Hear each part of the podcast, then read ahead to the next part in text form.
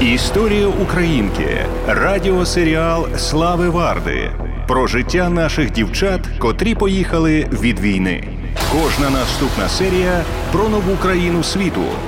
Тільки один сезон на інформаційному радіо Прямий ФМ.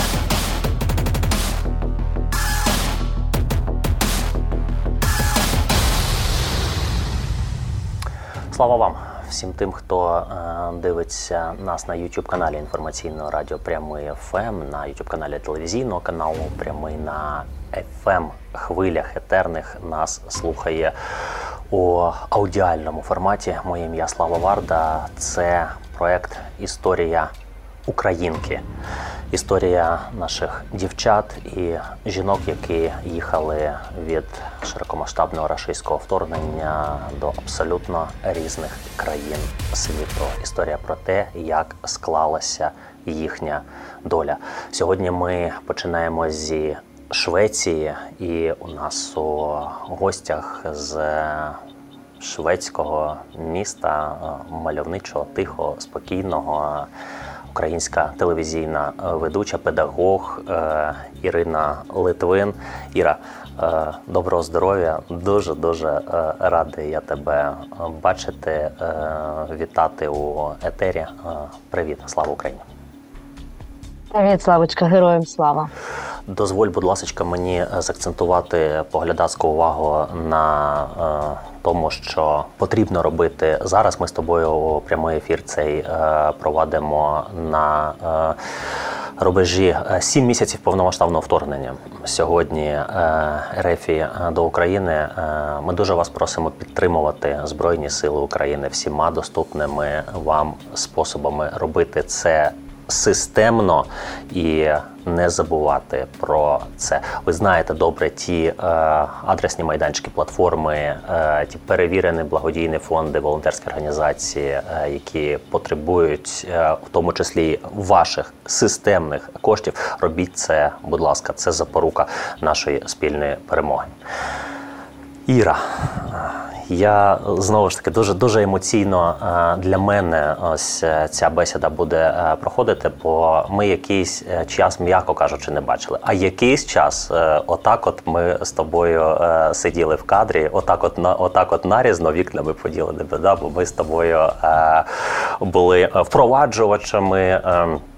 Тоді е, до слова найрейтинговіших спортивних е, новин е, країни на на новому каналі. От і дуже багато всього було.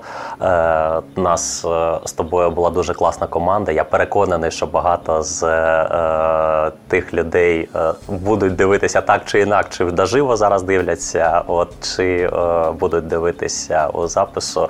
Ми з тобою передамо їм палки вітання ще неодноразово можливо та сьогодні сьогодні про них е, згадаємо. Згадаємо. Е, та, єди, єдине, що ти знаєш, е, ну от у всіх наших і посиденьках, і е, більш-менш там і робочих розмовах, і позаробочих, ну е, ніхто з нас е, і близько не міг е, подумати, що от така бесіда у нас буде. Я е, думав про якусь глянцеву, про якусь гламурну, про якусь е, красиву.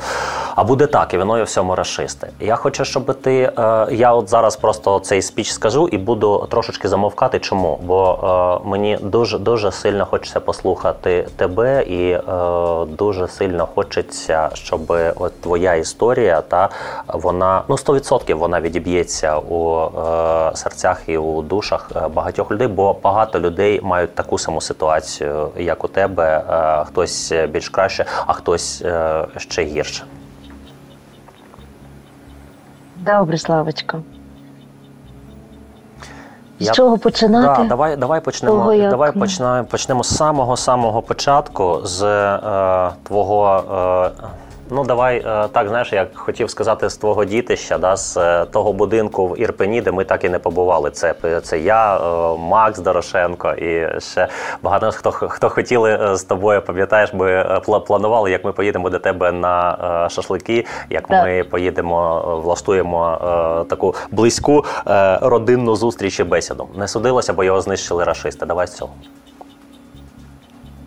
Е, Так, будинок е, на околиці, на південній околиці Ірпіня ми побудували три роки тому.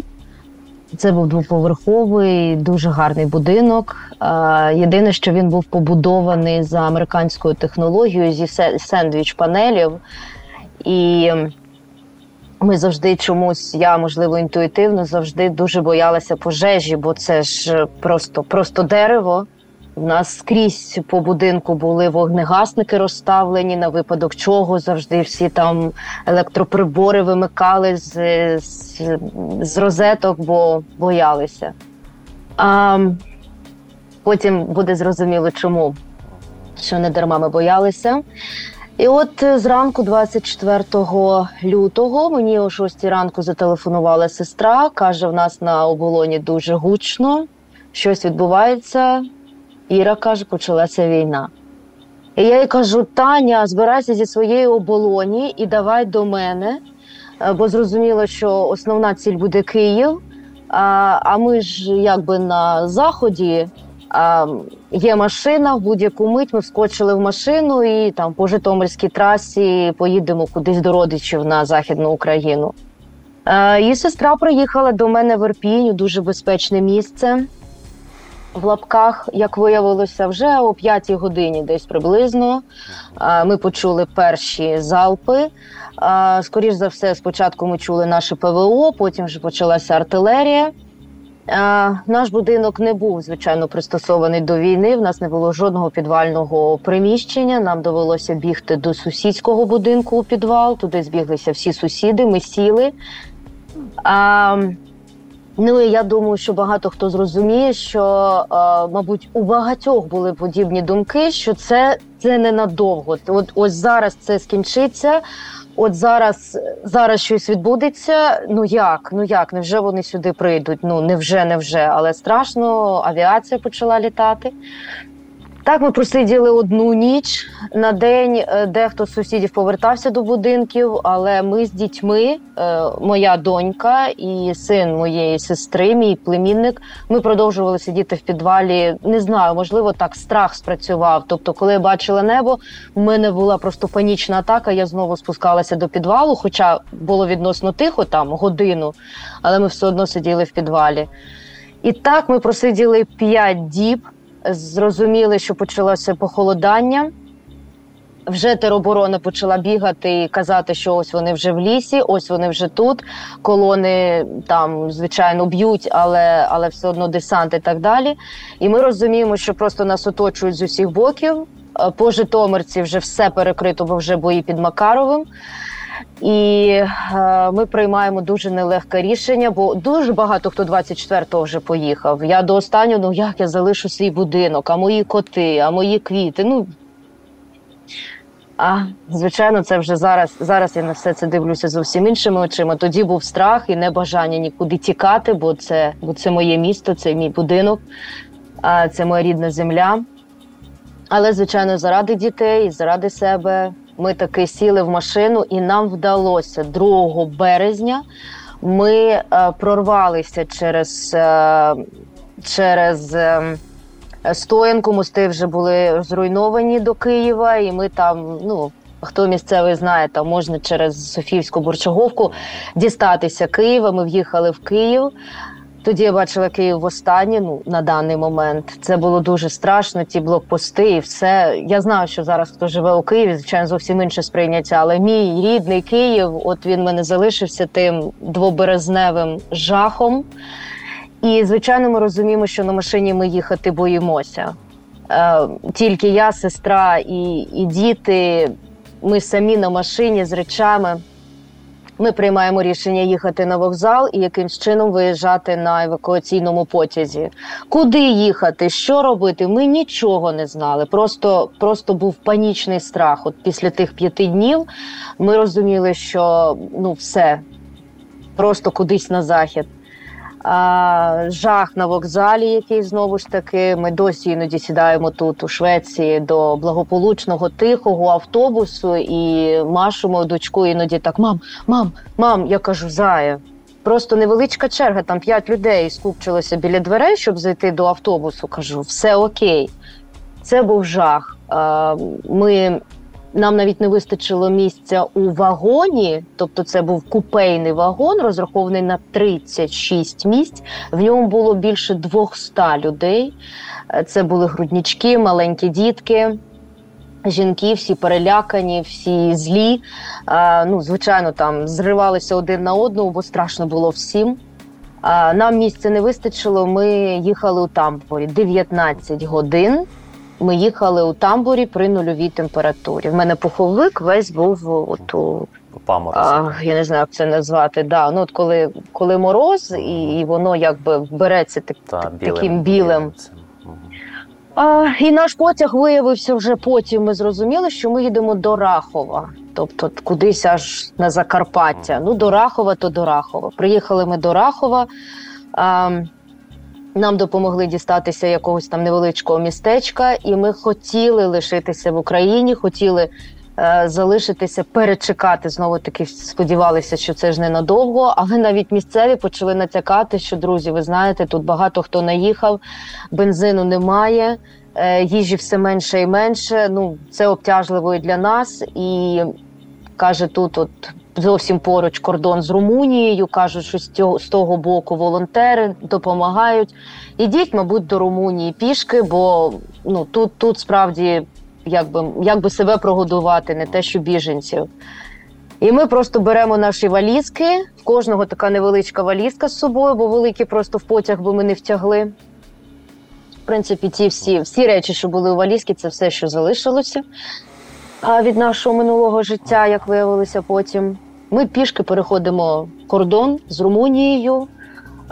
Я хочу подякувати румунам. Всі дякують полякам. Так, звичайно, я не применшую той той подвиг, який зробили поляки для нас. Але румуни е, дуже гарно нас зустріли. Вони допомогли нам дістатися табору біженців, але сказали, що це тимчасовий прихисток, і щоб ми думали, куди ми будемо рухатися далі. Ми сіли і от на підлозі, на тих матрасах. І почали думати, а що далі, а а далі не знаємо що. Тобто виявилося, що в Європі немає ні родичів, ні друзів. А, Є родичі в Ізраїлі, але Ізраїль а, одразу закрився для українців. А, Америка теж є родичі, але без візи, звичайно, ніяк. І е, тоді відбувається така історія, про яку я всім розказую тут, бо всі запитуються, чому саме Швеція, чому саме ця родина, де ми опинилися. Ти про 12 Відразу рік кажу, зараз як, е, розкажеш, так? Давай. Да, якби я, до речі, це пов'язано з нашою колишньою роботою певною мірою. А, я, я Якби я, наприклад, е, побачила фільм, в якому розповідалася б ця історія, я б подумала, що е, явно сценарист, мабуть, трішечки трішечки допінгувався для того, щоб написати певну історію, бо вона абсолютно нереалістична. Все почалося з того, що в Україні проходив Євро 2012 футбольний чемпіонат. І за іронією долі українська збірна попала в групу до з разом зі шведами чи шведи з українцями. Е, це не важливо. Головне, що багато багато шведів тоді завітало до Києва футбольних фанатів, болівальників. Вони дуже весело проводили час. Пам'ятаємо їх базу І... на Трухановому острові. Е, кемп е, на Трухановому острові в них був, був кемп. Так і е, в них всіх залишилися дуже гарні спогади про Київ. Хоча вони тоді з Дриском е, програли нашій збірні, але ж але ж то просто футбол. Е, І моя подружка просто просто знайомиться з, з групою шведів, допомагає їм там е, з таксі, бо київські таксисти тоді вирішили, що можна по 500 євро брати, щоб дістатися до стадіону. А, це вже їх історія, але головне те, що 10 років вони зберігали дружні стосунки.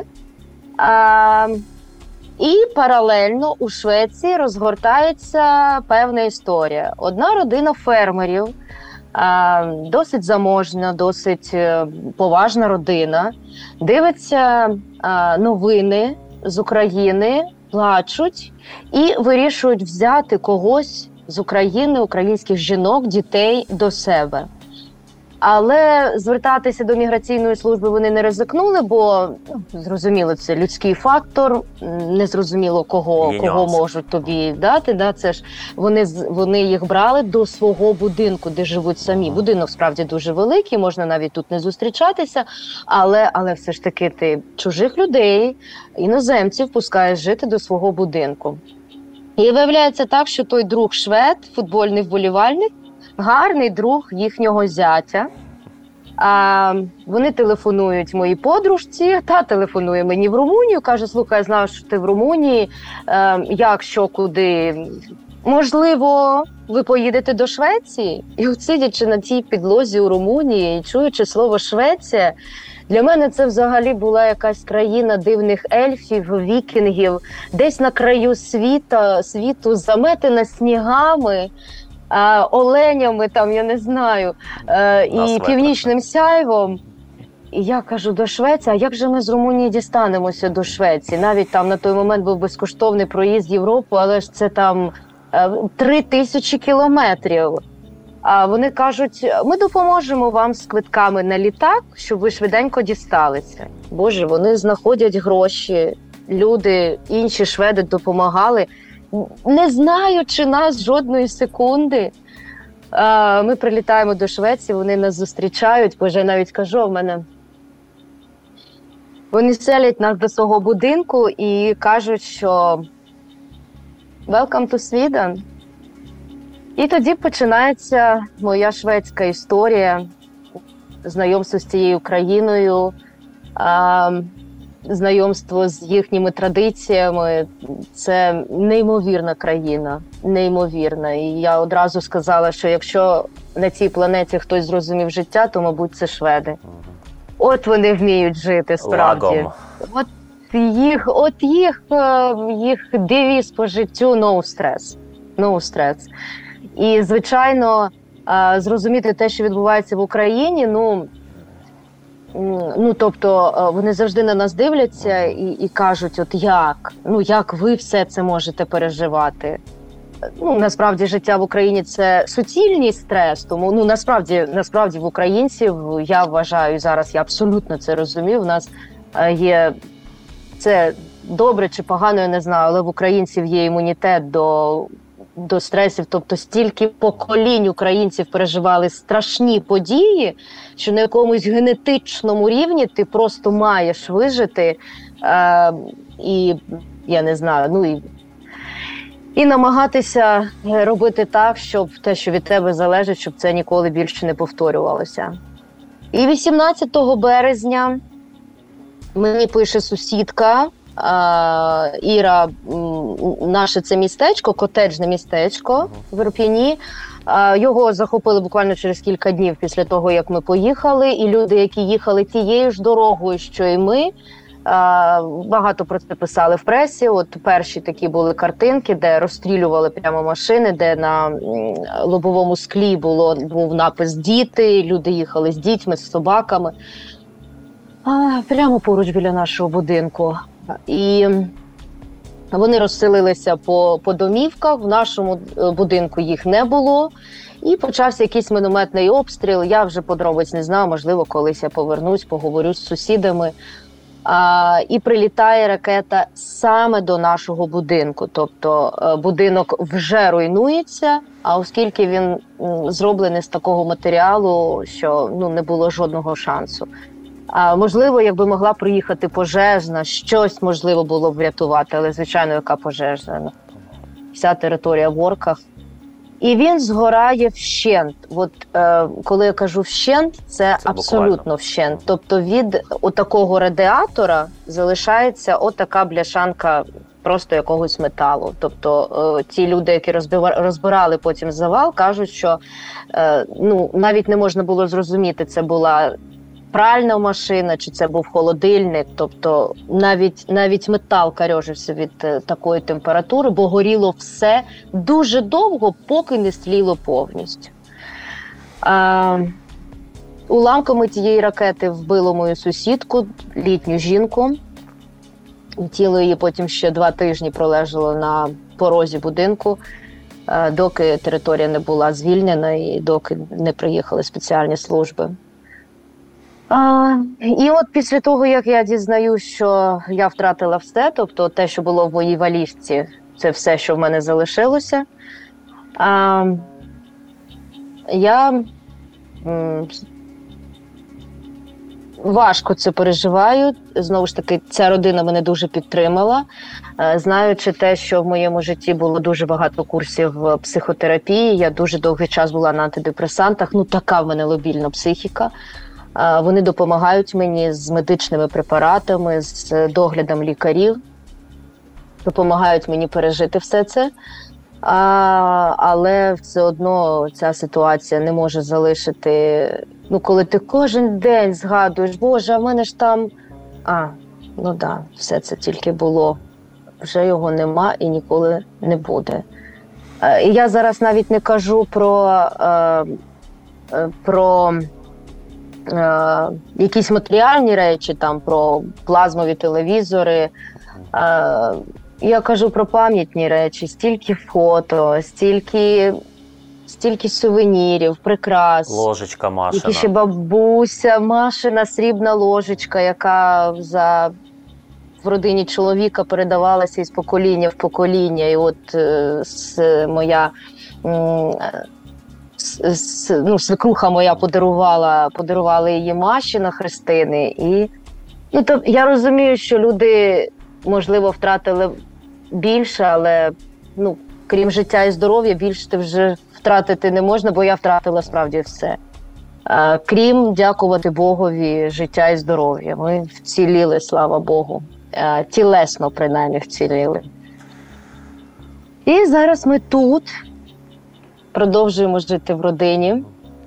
А, е, наша ферма знаходиться неподалік від дуже затишного містечка Вастерос.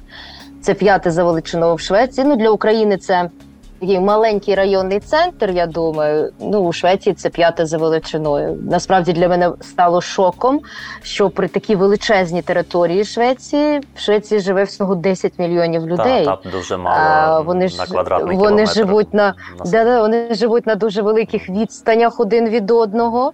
Е, Навіть е, якісь там віледжі, е, ну, територія дозволяє будувати будинки так, е, і тому вони. Да, шведів дуже багато хто характеризує як людей, які дуже, е, дуже тримають дистанцію. Мало хто кого підпускає до себе, навіть рідні і близькі. Ну я думаю, це зумовлено історично тим, що вони жили завжди на великих дистанціях е, один від одного і в природі Нема.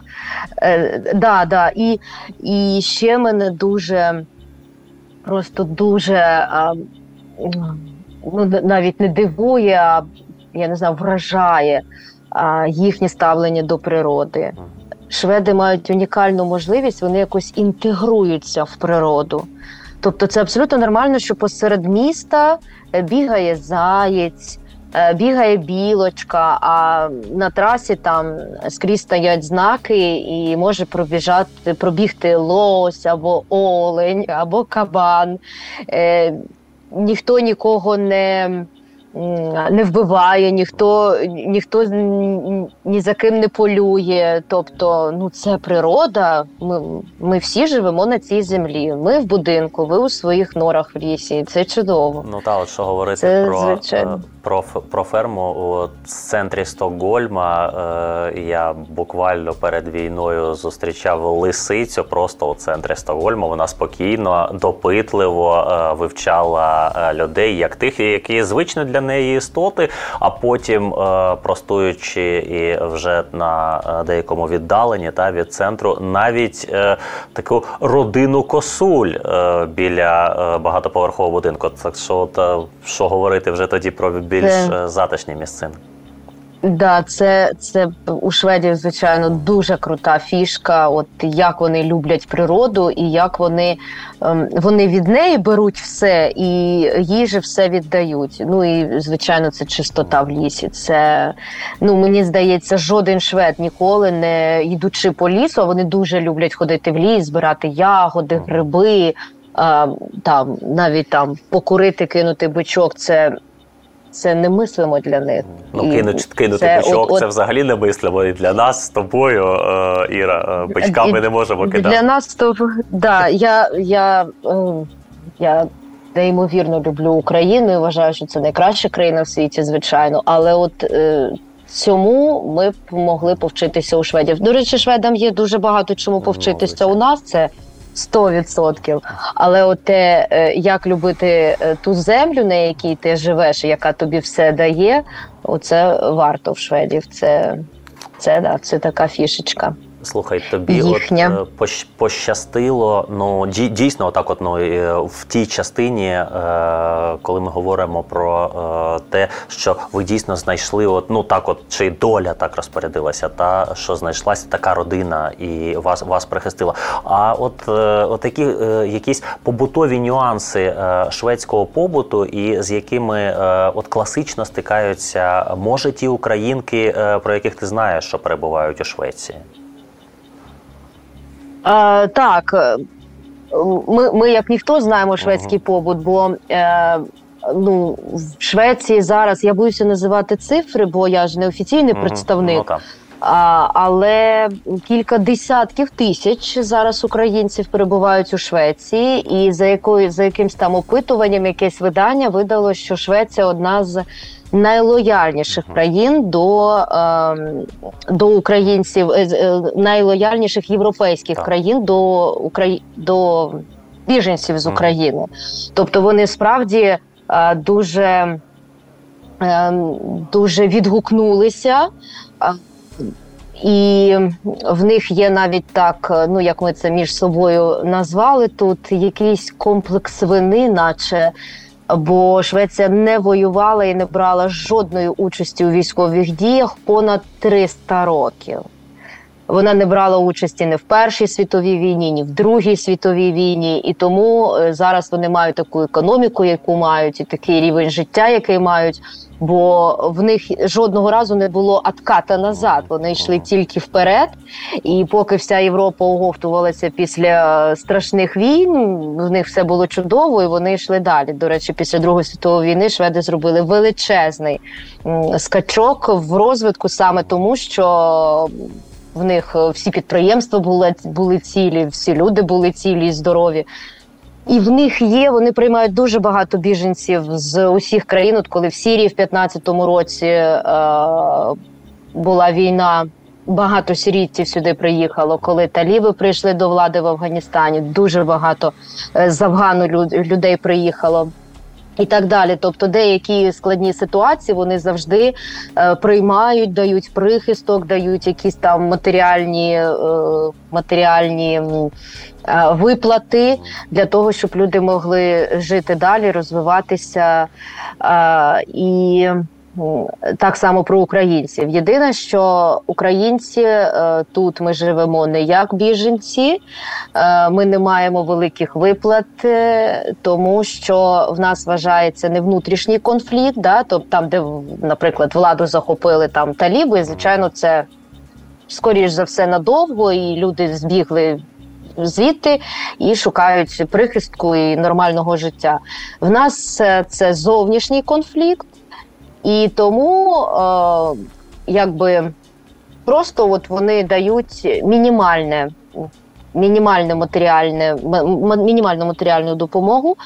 Е, Я думаю, можу це озвучити. Я в день отримую 6 євро, а моя дитина 5. Тобто 11, 11 євро, на на двох. день. Для Швеції це ну це взагалі Ну, це- нічого, бо це, це, одна з найдорожчих нічого, країн Це Європи. правда. Мгм. І ну це просто це просто щоб поїсти.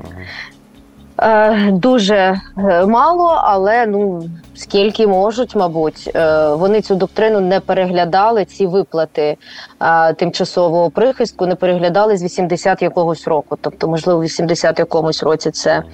Е, Це були нормальні гроші, але зараз е, в них так само, як і в усій Європі, і за, і за, і за Росії е, підскочили ціни на все. Перш за все на бензин. А бензин за собою потягнув низку підвищення цін на все. Тобто навіть шведи кажуть, Боже, як стало дорого жити. Що вже казати про 11 євро на день. Але ну, ну чого жалітися? Ми справді приїхали в чужу країну, де люди нас підтримують. Тому ж я кажу, що дуже багато хто з українців, хто приїхав, е, кому дали якісь там невеличкі апартаменти від міграційної служби. Е, вони не бачать е, шведського побуту, тобто ну тільки так, там що, що можуть купити в магазині. Ми, звичайно, абсолютно інтегровані у шведський побут. Е, Дуже цікаво. Перш за все, українці всі відмічають е, те, що е, дуже великі е, проблеми з кухнею. Швеція не має власної кухні. Я маю на увазі кухні. В загальному значенні, тобто блюд, які історично шведські, тобто що шведи щось придумали. Тобто в них дуже популярні зараз тайська їжа, мексиканська їжа, там італійська піца, там японські суші, все що завгодно, да, там французькі ресторани. Але е, в них самих є тільки така дуже вонюча, вонюча, ем, вонючий оселедець, який вони там їдять на свята, але кажуть, що це можна робити тільки. Я, я, я не пробувала е, тільки. Аутсайд, е, тобто ззовні, бо хата про, про, Просотується Прово- цим запахом. Провиняється так, що да, да, да, що кілька днів, кілька днів буде цей душок. А, бо етнічно так склалося, що вони просто полювали, в них було м'ясо. З'їли і забули. була якась там картопелька, да, і вони взагалі дуже дуже скудно в цьому плані. Тобто на стіл ставиться просто м'ясо і, і м'ясо. М. Ну, можливо, ще зварена картопля. Да. Тобто, звичайно, наших українських столів е, дуже не вистачає. Тобто, ми спочатку справді не могли зрозуміти, коли кажуть, от в нас свято, нас запрошують на сімейне свято, а на столі майже нічого немає. І насправді, із-за різниці менталітетів і культурних оцих цих цінностей, ми думали, що вони може настільки погано до нас ставляться, що навіть там е, стіл накривають якось, але виявилося, що це дуже шикарний стіл, і це навпаки як вияв поваги до нас, бо було м'ясо, е, картопля і ще салат. А, Це те, що українці підмічають одразу. Дуже маленький вибір продуктів знову ж таки в супермаркетах, тобто тільки один вид молока різної жирності. А, звичайно, сумуємо, дуже сумуємо за українською їжею. Тільки сьогодні я говорила з татом в Україні. Він каже: О, а ми зараз робимо дируни, а потім сирники. І ми з Машою сказали: Боже, за що? Та і раз Ем. твоїм сенсативним сприйняттям е, і кулінарним у тому числі е, це тортури, ба навіть. Ну так я звичайно. Це, це я садизм. Це садизм, бо е, ну в них немає сиру, нашого українського, ну російського тварок, да, щоб зрозуміти. Немає взагалі такого. Е, і в мене дитинка каже: Мама, я навіть згадую в своїй шкільній їдальні, яку я ненавиділа, каже в Україні, нашу каже цю сирну запіканку. Угу. Отак. Слу- Слухай, Маємо, що маємо. Да, це і, і, і слава Богу. І слава Богу. І слава е, Богу. Тут е, Тільки вдячна та, за тут, все. Тут взагалі заперечень нема. Ти про Машу згадала і про шкільну їдальню Е, в частині адаптації Машиної до школи. Оце теж дуже важлива історія. Як це проходить, як взагалі побудована шведська школа, що дитина розповідає, і чи з радістю вона туди йде. Е, так, зі школою знову ж таки, да, кожен українець зіткнувся з тим, що е, спочатку шведи. Знову ж таки, думаючи, ну всі думали, я думаю, європейці так само думали, що конфлікт е, не затягнеться на так надовго.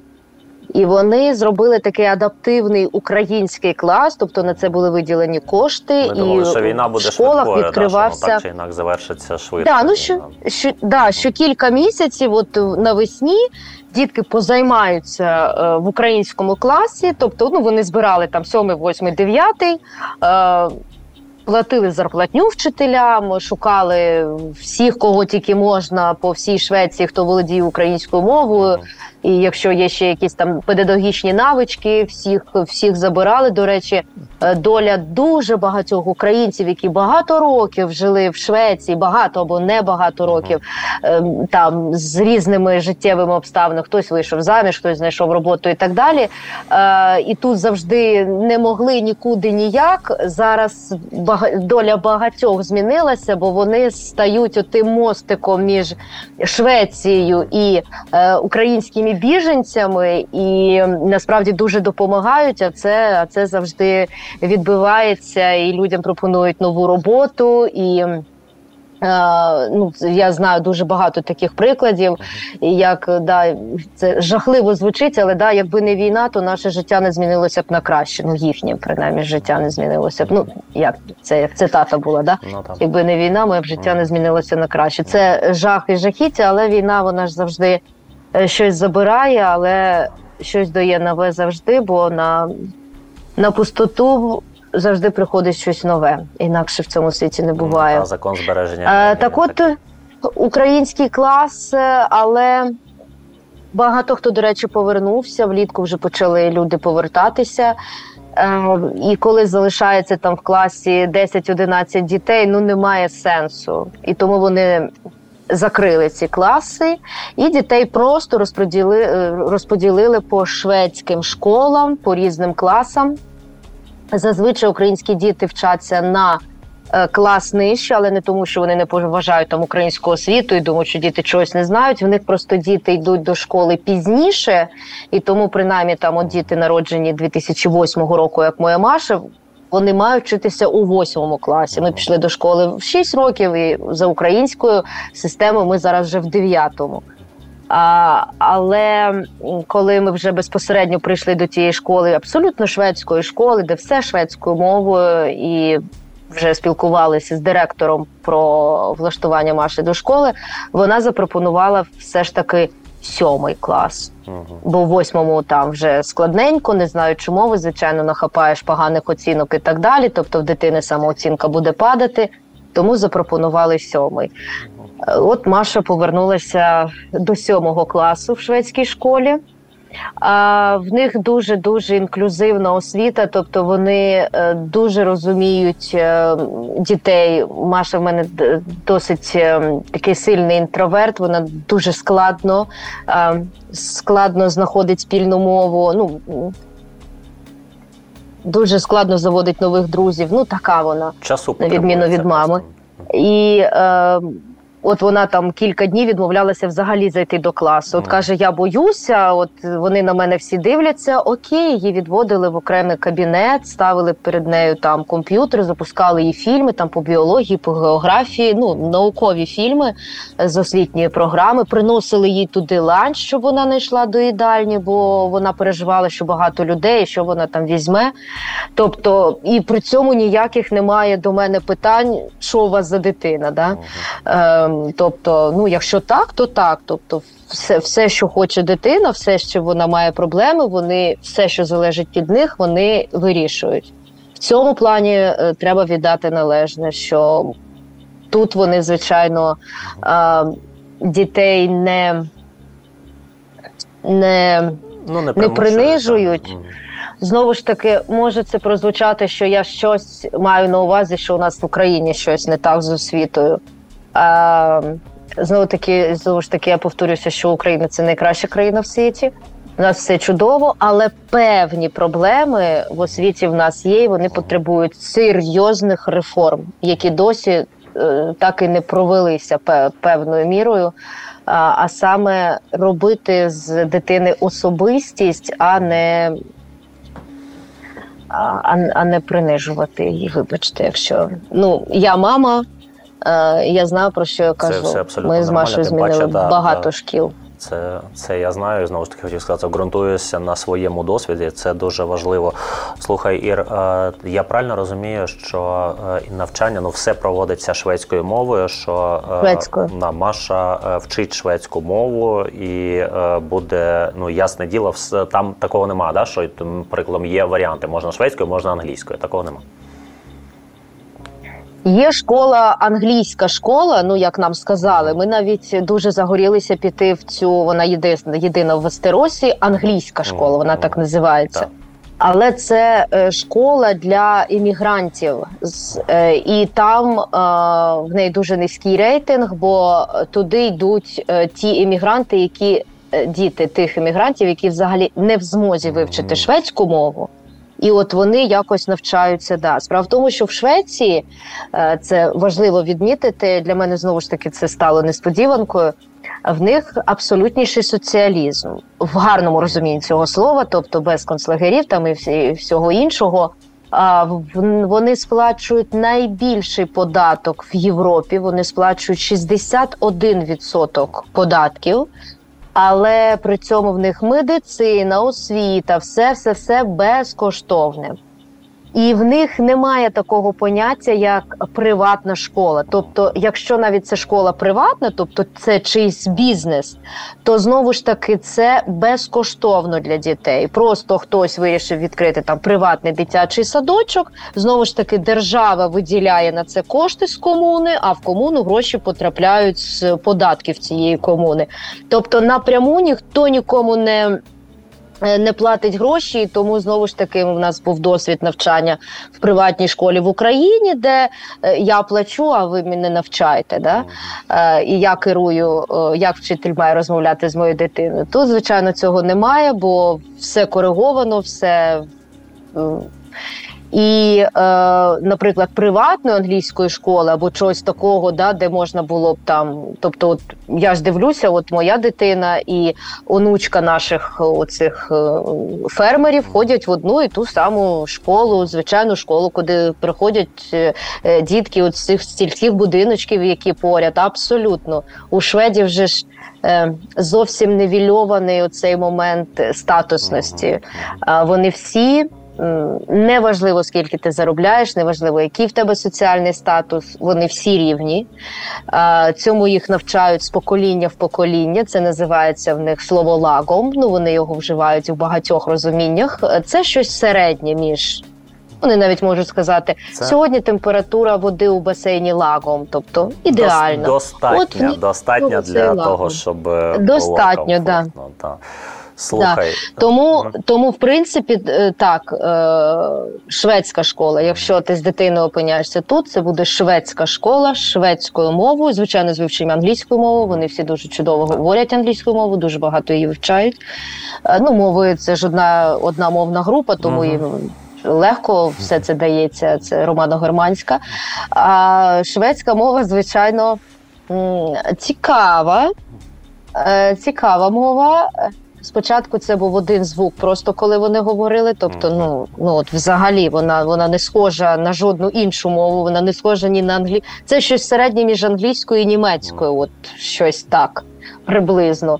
Е, Дуже складна фонетика. Вони мають д- 19 варіантів вимови голосних звуків, е, голосних букв. І ем, але коли ти потрошку тут живеш, постійно її чуєш, починаєш вивчати. Ну, звичайно, навчатися в школі важко, але знову ж таки, за гроші.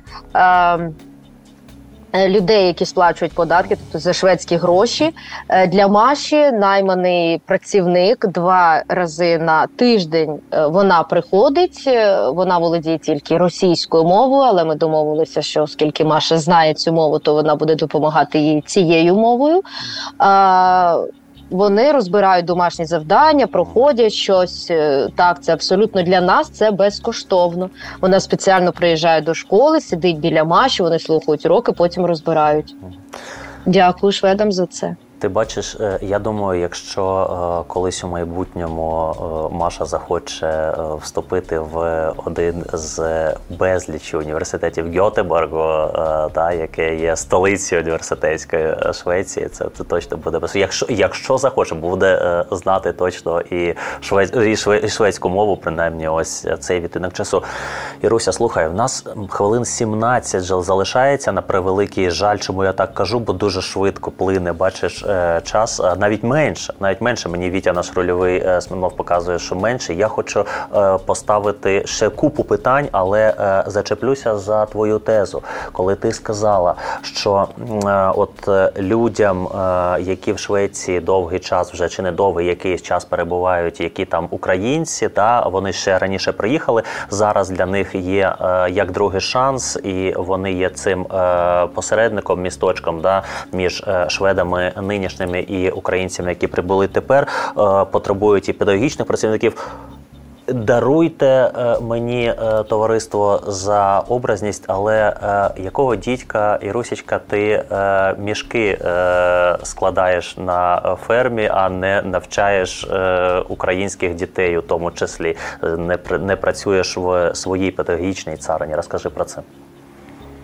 Е, так, мені запропонували роботу. Е, зараз е, ті українці, які перебувають в Швеції, мабуть, закидали б мене камінням. е, Бо це так звучить. Мені в Швеції запропонували роботу. Ну в моєму е, в моєму зараз е, становищі я маю на увазі. Ні, звичайно, в Швеції можна знайти чудову роботу. А, незнання шведської мови. А, і е, ну я тут людина дуже відверта, і англійська мова в мене звичайно бажає бажає кращого. Тобто, е, моя англійська це так е, survive, да? От вижити я можу поспілкуватися на побутовому рівні. Я дуже багато зверталася до е, шведів, е, писала, що я можу, хоча б е, там позакласно з українськими дітьми, щоб вони не забували мову, не забували культуру. Ми можемо щось е, там читати вірші, потім навіть зробити якийсь концерт, ще щось. Але по, поки що е, відклику ніякого е, немає, бо знову ж таки на це потрібно десь в бюджеті, в комуні знаходити кошти. Да? Вони і так дуже багато на нас витрачають коштів. На волонтерських засадах знову ж таки ми потребуємо якогось приміщення, да, якогось часу і так далі. І ця моя шведська родина вони запропонували мені піти. Працювати це е, фабрика, це складна фізична робота.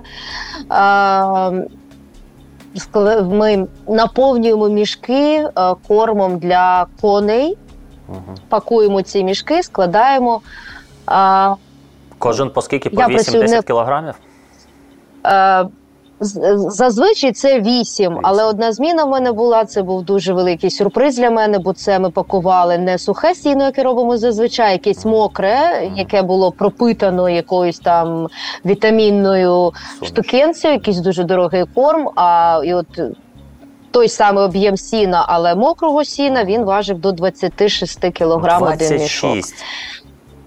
Це, це дуже звичайно було е, важко, але е, тут просто в Швеції ще дуже важливий момент. В них це найфеміністичніша країна світу, не просто Європи, світу. Тут права жінок захищені е, так, що в принципі, якщо хтось до тебе на вулиці може причепитися, і жінка скаже, що мені not comfortable, бо хтось до мене причепився, це може закінчитися, закінчитися в'язницею для цього чоловіка.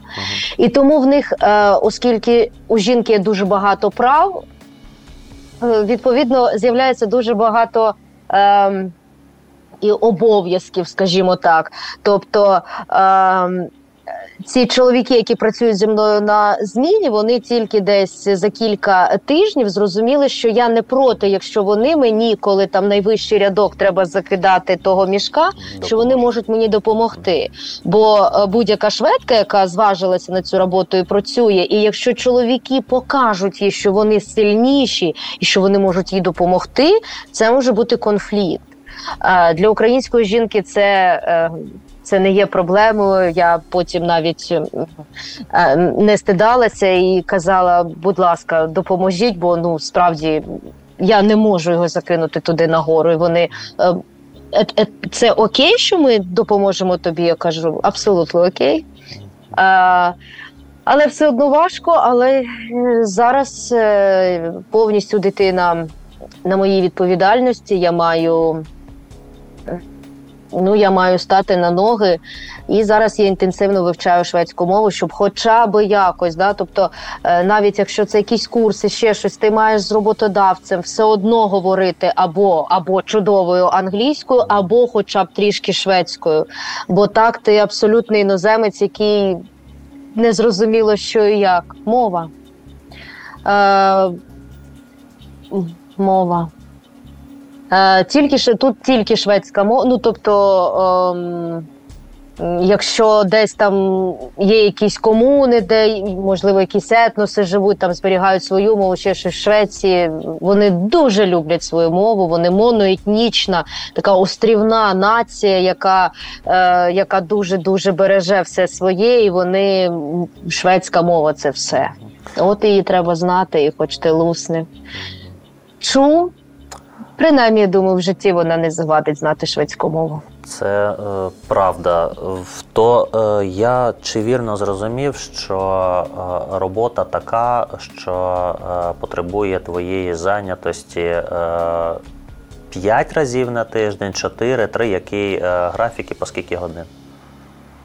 Три рази на тиждень по 4 години. 4 і це не тільки я працюю 4 години і три рази на тиждень, а мої напарники, змінники так само працюють, бо це вважається складна фізична робота, і навіть для чоловіка це важко е, робити її частіше. Е, ну, зарплатня знову ж таки, відповідно, вона трішечки більше за ну, за ті виплати, е, які ми отримуємо. Але це офіційна, це офіційна зарплатня з усіма податками.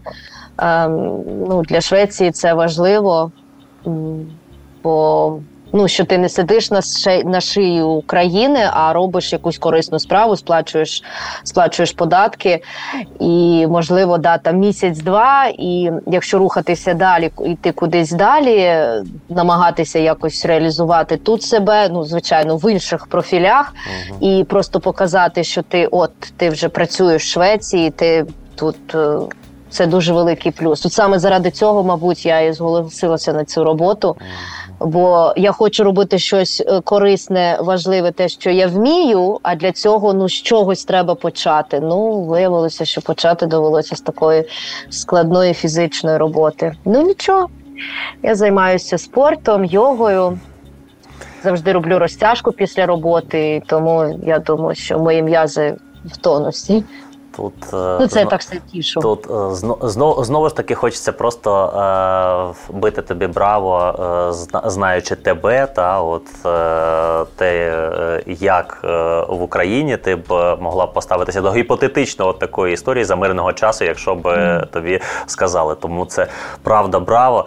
І Росічка, буквально у нас кілька хвилин, два два питання на сам кінець. Перше, от, ти про плюси вже казала, що є великий плюс. От зараз ти казала для тебе, от саме зараз?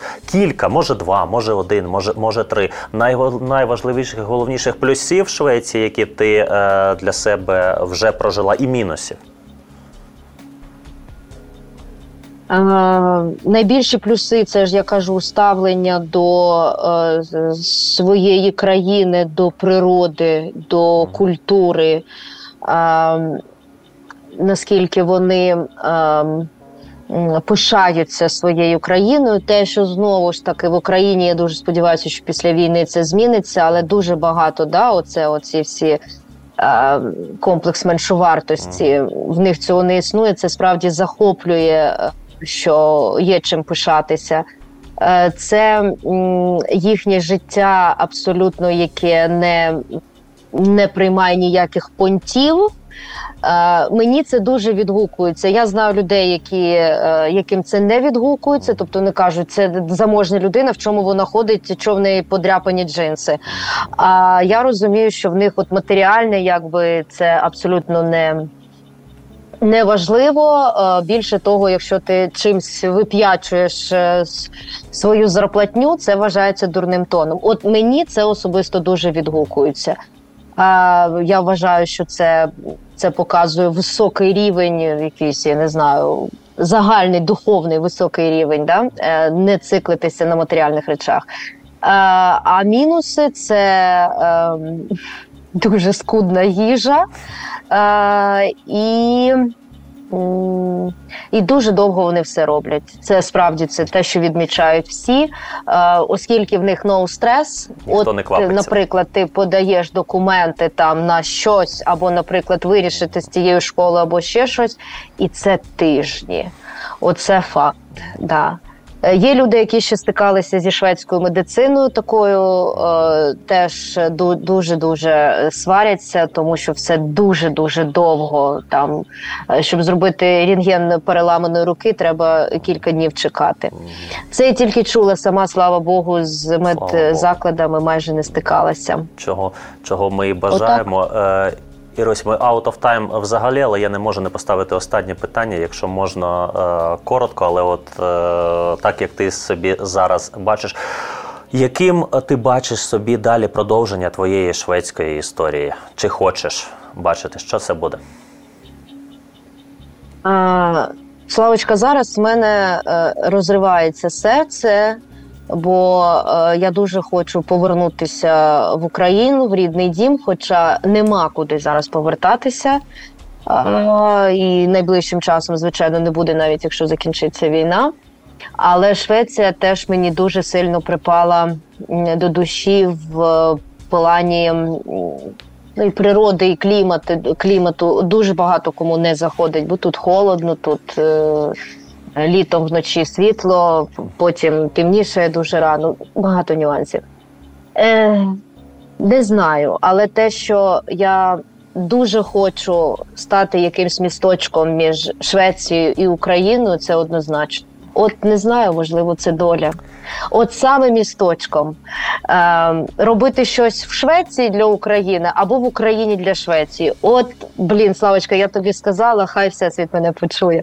От, от твоє бажання, да. От ти бачиш, Так. і я дуже хочу, щоб ось е, цей е, ефір, ця бесіда була якось першою забруковочкою, е, цеглиночкою, е, змурованою у цьому у, у цьому напрямку, бо це, бо це правда круто. Е, Ірина Литвин, е, телевізійна ведуча, педагог, людина, яка переїхала до Швеції через е, війну, історію е, якої ми з вами сьогодні почули. Е, Ірочка, дякую тобі дуже за те, що ти знайшла Дякую. час і поділилася своєю історією, історією українки у Швеції.